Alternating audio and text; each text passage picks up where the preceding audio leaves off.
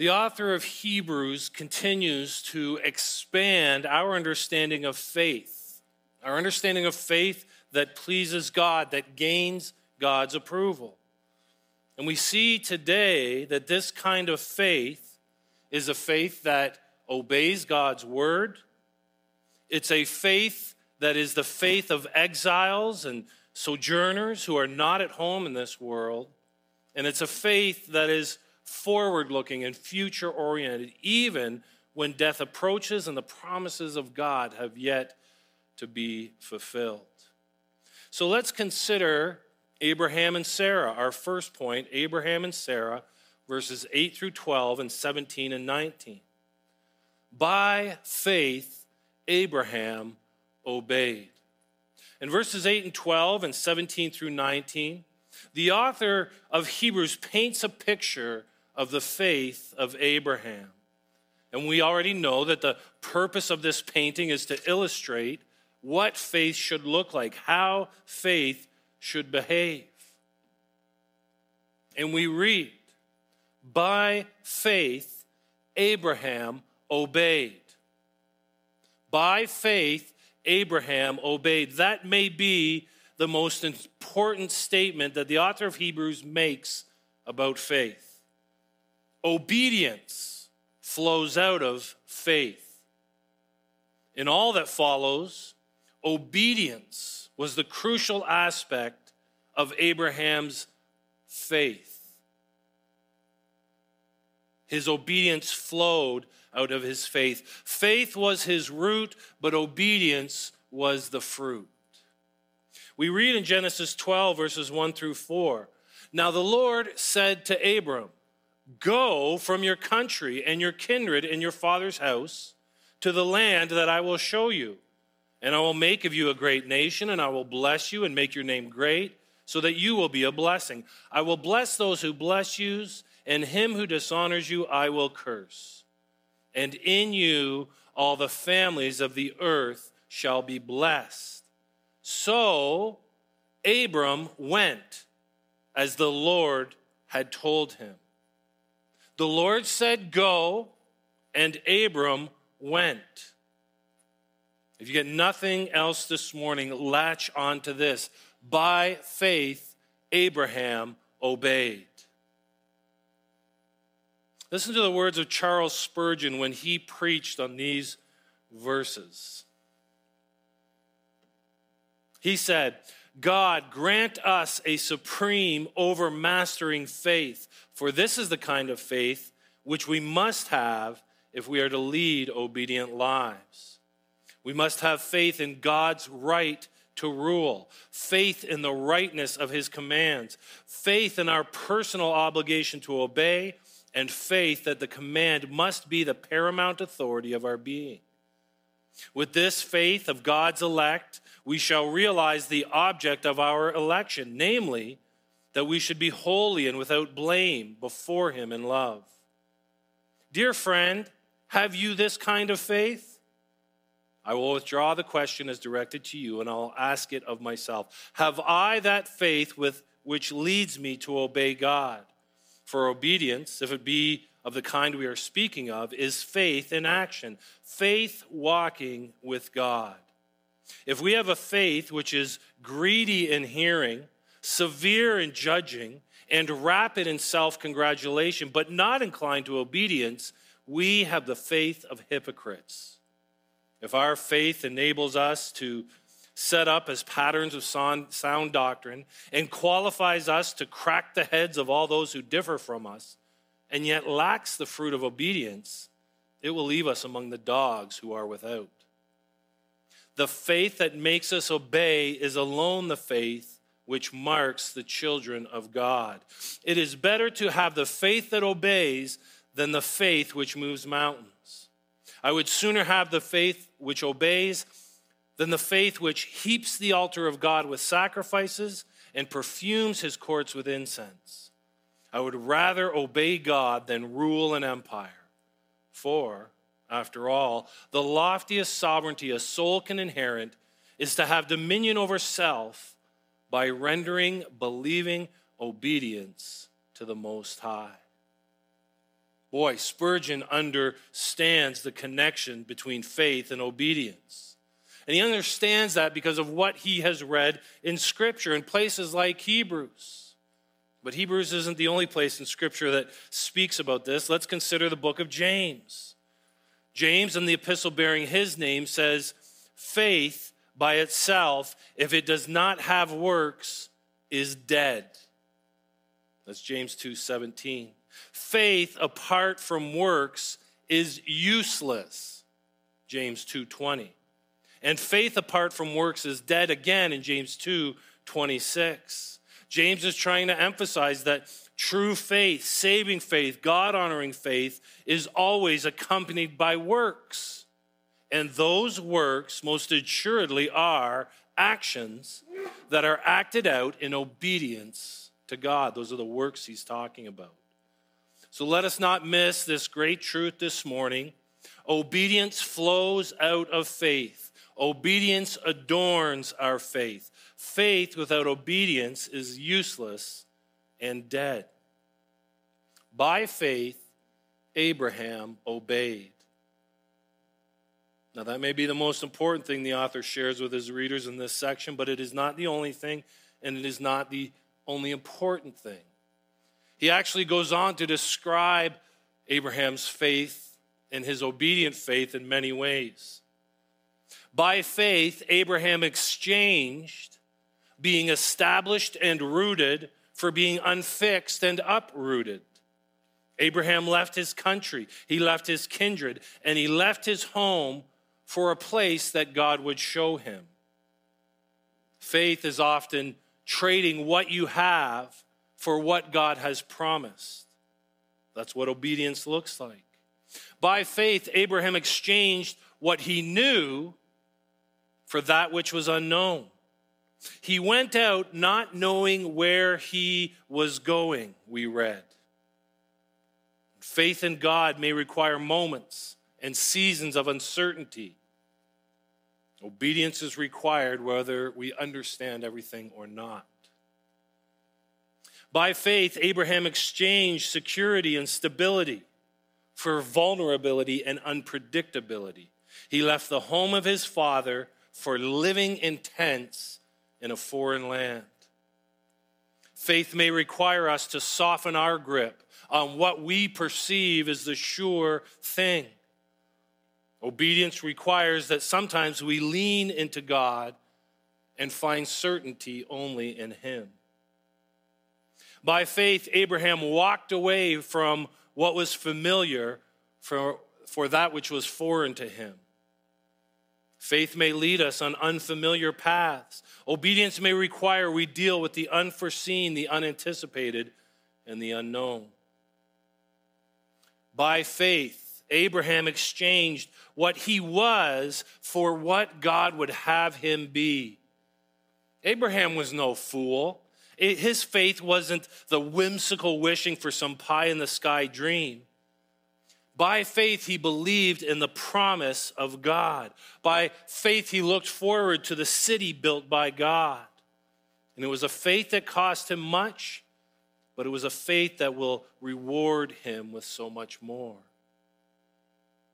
By faith, Abraham and Sarah trusted God for a promised son.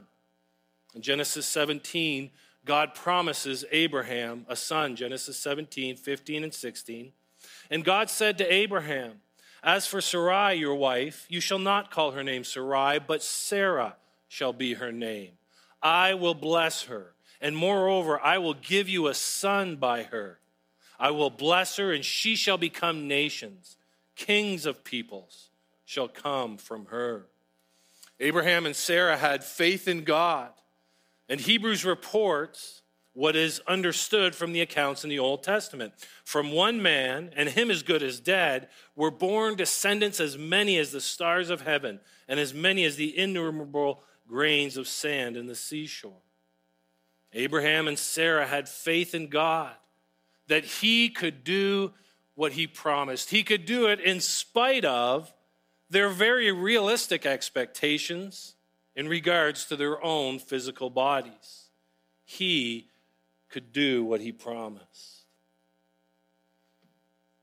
And then, after a short excursus in verses 13 through 16, which we'll get to in a moment, the author returns to Abraham and his faith in verses 17 through 19. By faith, Abraham, when he was tested, offered up Isaac, and he who had received the promises was in the act of offering up his only son, of whom it was said, Through Isaac shall your offspring be named. He considered that God was able even to raise him from the dead, from which, figuratively speaking, he did receive him back. The main quality of Abraham's faith pertains to obedience, and so the author finishes off his discussion of this father of faith by referencing perhaps the ultimate example of obedient faith. I want us to hear that event this morning, and so I'm going to read the whole thing. It's from Genesis chapter 22. After these things, God tested Abraham and said to him, Abraham. And he said, Here I am. He said, Take your son, your only son Isaac, whom you love, and go to the land of Moriah and offer him there as a burnt offering on one of the mountains of which I shall tell you. So Abraham rose early in the morning, saddled his donkey, and took two of his young men with him and his son Isaac. And he cut the wood for the burnt offering and arose and went to the place of which God had told him. On the third day, Abraham lifted up his eyes and saw the place from afar. Then Abraham said to his young men, Stay here with the donkey.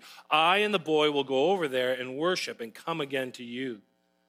And Abraham took the wood of the burnt offering and laid it on Isaac his son. And he took his, in his hand the fire and the knife. So they went both of them together. And Isaac said to his father Abraham, My father. And he said, Here I am, my son. He said, Behold, the fire and the wood, but where is the lamb for a burnt offering? Abraham said, God will provide for himself the lamb for a burnt offering, my son. So they went, both of them together. When they came to the place of which God had told him, Abraham built the altar there and laid the wood in order and bound Isaac his son and laid him on the altar on top of the wood. Then Abraham reached out his hand and took the knife to slaughter his son. But the angel of the Lord called to him from heaven and said, Abraham, Abraham. And he said, Here I am. He said, Do not lay your hand on the boy or do anything to him, for now I know that you fear God, seeing you have not withheld your son, your only son, from me.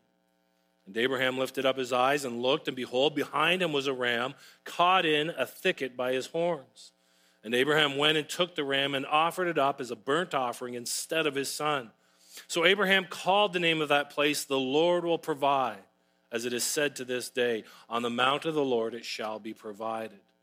And the angel of the Lord called to Abraham a second time from heaven and said, By myself I have sworn, declares the Lord, because you have done this and have not withheld your son, your only son, I will surely bless you, and I will surely multiply your offspring as the stars of heaven and as the sand that is on the seashore.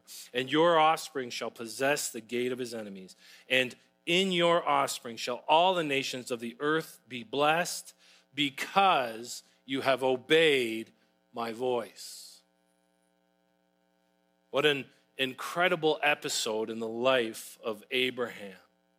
I hope that the words, because you have obeyed my voice, are echoing in your soul right now. The author of Hebrews has taken great pains to make it clear that a saving faith a persevering faith is a faith that has assurance of things hoped for and conviction of things not seen, but it is a faith from which flows obedience to God.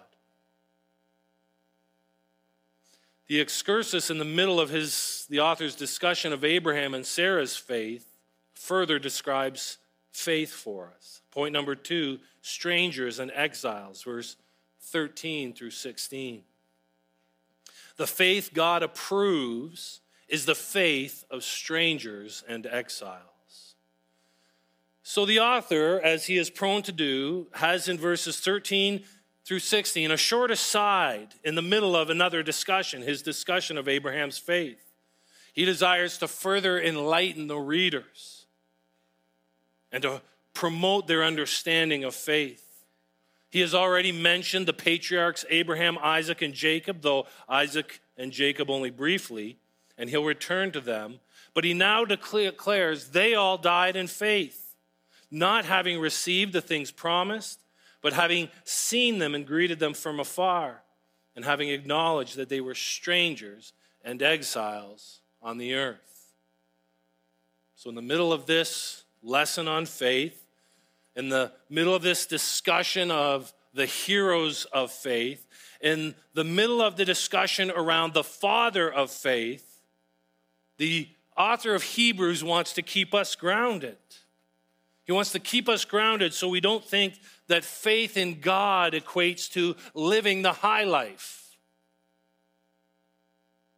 For those of us who might be tempted to think that the faithful experience all the blessings of God's promises in this life, the author of Hebrews bursts that bubble. But for those in the midst of difficult circumstances, the author affirms that the painful context of your life has no bearing on your identity as God's chosen or on the requirement for you to have faith. Abraham, Isaac, and Jacob all died without experiencing the fulfillment of what had been promised to them. And they acknowledged, they acknowledged that they were not the cool kids they were not the in crowd. They were not the A listers. They weren't hometown heroes or homecoming queens. They were strangers. They were exiles. They were sojourners. Now, the aspect of faith I believe the author of Hebrews wants us to gain pertains to the actions of seeking and desiring. The patriarchs were seeking a homeland, they desired a better country. We read, For people who speak thus, that is, for people who speak about themselves being strangers and exiles, they make it clear that they are seeking a homeland. If they had been thinking of that land from which they had gone out, they would have had opportunity to return. But as it is, they desire a better country, that is, a heavenly one. The Christian faith is the faith of an exile, a stranger, a foreigner. It is the faith of someone whose ultimate goal is not found here on earth. Now, you might be thinking, since Jesus came and accomplished redemption, and as I shared with the kids, there's nothing we can add to that. You may be thinking, are we really still exiles? Are we still foreigners? Are we still sojourners? And the answer is yes. Even though Jesus has come and accomplished salvation, even though we have been given the gift of saving faith and we are in union with Christ, and even though complete salvation will be realized, we will not experience the fulfillment of all God's promises on this earth. We won't experience them until Christ returns because this is not our home. John Piper has a perspective on exiles and strangers. When he preached on these verses, he said, So the point here is that the life of faith is the life of an exile, a sojourner, a refugee. The promises of God are our real home, and we have seen them from afar and have greeted them and tasted them, and they have made us restless and uneasy. They have begun to shape our whole way of seeing and thinking and feeling. They have colored all our values and goals and desires. We have been put out of sync with this world because our treasure is in heaven. Brothers and sisters, I think a great way we could practically apply this passage this morning is to commit ourselves to gaining and maintaining the exile posture that John Piper describes. We need to be out of sync with this world. We need to have a sense of godly restlessness even while we maintain godly contented, contentedness. And why? Why? Because that is the posture of someone who is seeking a homeland. That is the posture of someone who desires a better country. We need to look to the promises of God, understand that they are not all fulfilled yet, and remind ourselves that this, this isn't ultimately what we're looking for. Simon and Garfunkel performed a song called Homeward Bound, which has a chorus which ably conveys this exile posture. Homeward bound, I wish I was homeward bound. Home, where my thoughts escaping, home, where my music's playing, home, where my love lies waiting silently for me. We are homeward bound if we have faith, but our home is not found here. It is not found now. We need this posture of faith. We need this attitude of faith because a faith that understands that we are in exile and we are sojourners is a faith, we're told, that results in God's approval. It's a faith that's anchored in the past, in the work of God, in the words of God. It's a faith that's anchored in the present, in the character of God. But it's a faith that is always looking ahead to the fulfilled promises of God. Now, we can cultivate the exile attitude by regularly reminding ourselves that God has prepared for us a city. He describes this city in Revelation 21, verses 1 through 4. Then I saw a new heaven and a new earth. For the first heaven and the first earth had passed away, and the sea was no more. And I saw the holy city, New Jerusalem, coming down out of heaven from God, prepared as a bride adorned for her husband. And I heard a loud voice from the throne saying, Behold, the dwelling place of God is with man. He will dwell with them, and they will be his people, and God himself will be with them as their God. He will wipe away every tear from their eyes, and death shall be no more. Neither shall there be mourning, nor crying, nor pain any more for the former things have passed away. That's my home.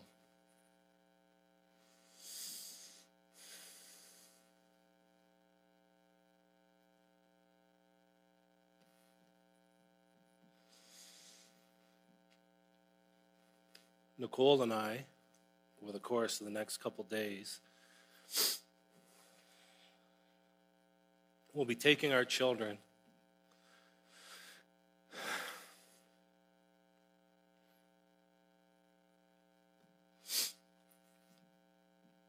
to say goodbye to their grandma.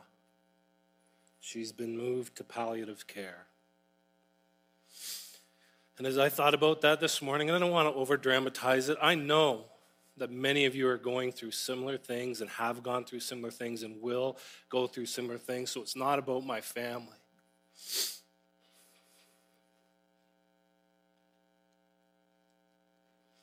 But it's a reminder that this is not my home.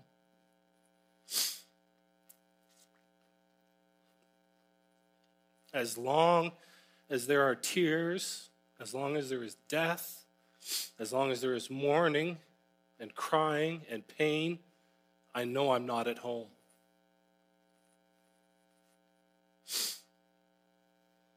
And it's unfortunate that God so, have, so often has to use the painful experiences in life to remind us that we're not in sync with the world. I don't feel in sync with the world today, and I don't think I'm supposed to.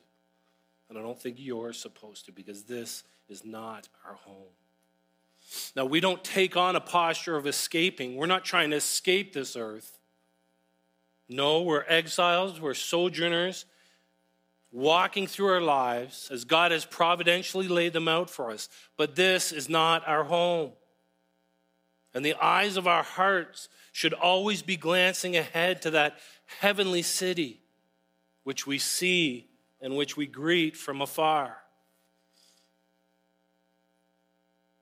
You see, so much of faith is forward looking, and that's what we see in the final verses of our passage this morning. Point number three the patriarchs, verses 20 through 22. The faith of the patriarchs, patriarchs looked ahead to what God had promised. We read, by faith, Isaac invoked future blessings on Jacob and Esau. By faith, Jacob, when dying, blessed each one of the sons of Joseph, bowing in worship over the head of his staff. By faith, Joseph, at the end of his life, made mention of the exodus of the Israelites and gave directions concerning his bones. As we consider the last few verses of this section of chapter 11, I'd like us to examine the Old Testament events that are referred to. And I believe that will help give us a sense of how the faith of the patriarchs was forward looking. It was fastened to and fixed on the promises of God that were yet to come. Isaac's future looking blessing of Jacob is found in Genesis chapter 27, verses 27 through 29. So he, Jacob, came near and kissed him, Isaac. And Isaac smelled the smell of his garments and blessed him and said, See, the smell of my son is as the smell of a field that the Lord has blessed. May God give you the dew of heaven and of the fatness of the earth and plenty of grain and wine. Let people serve you and nations bow down to you. Be Lord over your brothers, and may your mother's sons bow down to you. Cursed be everyone who curses you, and blessed be everyone who blesses you. And in verses 38 through 40, he blesses Esau. Esau said to his father, Have you but one blessing, my father? Bless me, even me also, O my father. And Esau lifted up his voice and wept. Then Isaac his father answered and said to him, Behold, away from the fatness of the earth shall be shall your dwelling be, and away from the dew of heaven on high. By your sword you shall live, and you shall serve your brother. But when you grow restless, you shall break his yoke from your neck.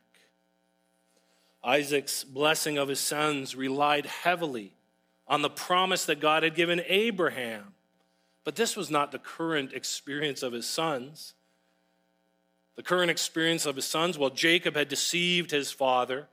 He received the blessing wrapped in goatskins, pretending to be Esau. And shortly after his blessing, he fled in fear of his life. The promise to Abraham that Isaac looked ahead to was that their offspring would flourish, that God would multiply them as the stars of heaven and the sand on the seashore, that they would possess the gate of their enemies, that all nations of the earth would be blessed. And clearly, Isaac was looking ahead because neither Jacob or Esau was living that life. Isaac looked ahead to the promise of God, even though he died without experiencing them. What about Jacob? Jacob has forward looking faith as well. It's seen as he blesses Joseph's sons. We read about Joseph's sons in Genesis 41. Before the year of famine came, two sons were born to Joseph. Asenath, the daughter of Potiphar, a priest of On, bore them to him. Joseph called the name of the firstborn Manasseh, for, he said, God has made me forget all my hardship and all my father's house. The name of the second he called Ephraim, for God has made me fruitful in the land of my affliction. And so we can see Jacob's faith is forward looking, it's future oriented. And we can see that as he blesses Joseph's sons. Genesis 48, 14 through 16. And Israel, that is Jacob, stretched out his right hand and laid it on the head of Ephraim, who was the younger, and his left hand on the head of Manasseh, crossing his hands, for Manasseh was the firstborn. And he blessed Joseph and said, The God before whom my fathers Abraham and Isaac walked, the God who has been my shepherd all my life long to this day, the angel who has redeemed me from all evil, bless the boys. And in them let my name be carried on and the name of my fathers, Abraham and Isaac, and let them grow into a multitude in the midst of the earth. Jacob, though he was near death, was still looking ahead to the promise of God, the promise that God had given Abraham. Faith looks to the future, it trusts in God's promises. It is assured of that which is hoped for, even when death approaches. And like Jacob and like Isaac, the author also speaks of Joseph in his old age. Now it's interesting, these three men did amazing things for God. And yet, when the author of Hebrews focuses on them to use them as part of his illustration, he looks only at their end of their life. In fact, Joseph was at one time the second most powerful man on the planet. And the author of Hebrews speaks nothing of that, but focuses on his future looking posture as he neared death. Joseph looked ahead to the deliverance of Israel, a crucial step God's promises to Abraham would need to happen so they could be realized. Genesis 50, 24 through 25. And Joseph said to his brothers, I am about to die, but God will visit you and bring you up out of this land to the land that he swore to Abraham, to Isaac, and to Jacob. Then Joseph made the sons of Israel swear, saying, God will surely visit you, and you shall carry up my bones from here. Even as they died, these patriarchs leaned into the promises of God, and they trusted him for their fulfillment. So, concluding this morning, the faith of Abraham and Sarah was an obedient faith. The faith of the patriarchs was the faith of exiles and sojourners. The faith of Isaac, Jacob, and Joseph was forward looking, future oriented trust in God's promises, even as death approached, with the fulfillment of those promises still far off. Now, to finish this sermon properly, we need to talk about the object of faith, not just the character of faith. I said in a previous sermon that the faith of these Old Testament saints is ultimately saving faith, and that the faith that saved them was faith in Jesus Christ, dimly perceived. Now, as I said, the faith of Abraham and Sarah, the faith of Isaac, the faith of Jacob, and the faith of Joseph, was primarily an assurance and confidence and trust in God and the promises he gave to Abraham. Now remember, those promises are really threefold. He was promised offspring, he was promised land, and he was promised universal blessing. But by putting their faith in the promises to Abraham, the patriarchs put their faith in Jesus, dimly perceived. First, Jesus is the fulfillment of God's promise to provide Abraham with an offspring. We read about this in Galatians 3 6. Now, the promises were made to Abraham and to his offspring. It does not say, and to offsprings, referring to many, but referring to one, and to your offspring, who is Christ. The patriarchs put their faith in Jesus, dimly perceived, when they trusted God for an offspring. But secondly, the patriarchs, patriarchs also put their faith in Jesus, dimly perceived, when they trusted God for a promised land where they could rest. Because we know that Jesus brings God's people into the true promised land and into their true rest. We read several months ago in Hebrews chapter 4, verses 1 and 8 and 9. Therefore, while the promise of entering his rest still stands, let us fear lest any of you should seem to have failed to reach it. For if Joshua had given them rest, God would not have spoken of another day later on. So then there remains a Sabbath rest for the people of God. Jesus is their Sabbath rest. Jesus is the way to the promised land, the true promised land. And thirdly, Abraham, Isaac, Jacob, and Joseph believed in Jesus, dimly perceived, when they trusted in God's promise to bless the nations. You see, Jesus is the universal blessing by which Abraham blesses. Peter declared this when he spoke to his own people after God had performed a miracle through him and John in Acts chapter 3, verse 25 and 26. Peter says, You are the sons of the prophets and of the covenant that God made with your fathers, saying to Abraham, And in your offspring shall all the families of the earth be blessed. God, having raised up his servant, Jesus, God, having raised up his servant, sent him to you first to bless you by turning every one of you from your wickedness. Jesus is the agent of blessing, first to the Jews, then to the Gentiles. Thus, when the patriarchs put their faith in God's promise that he would give them land, an offspring, a blessing. They put their faith in Jesus, dimly perceived. And I bring these to your attention because we must, we must remember that the subject of our faith is Jesus Christ. Apart from God sending his son, apart from the son taking on flesh and becoming a man, apart from the salvation that Jesus worked through his death on the cross and his resurrection from the dead, and apart from the forgiveness of sins extended to those who believe in him, any talk of faith or obedient faith or exile faith or forward looking faith is futile. The fulfillment of all God's promises are found in Jesus. And if you have never put your faith in him, can I encourage you to do so this morning? Pray to God, ask him to forgive your sins, and then trust Jesus for your salvation. And if you've already trusted Jesus for your salvation, if you've already placed your faith in Him, then know that obedience,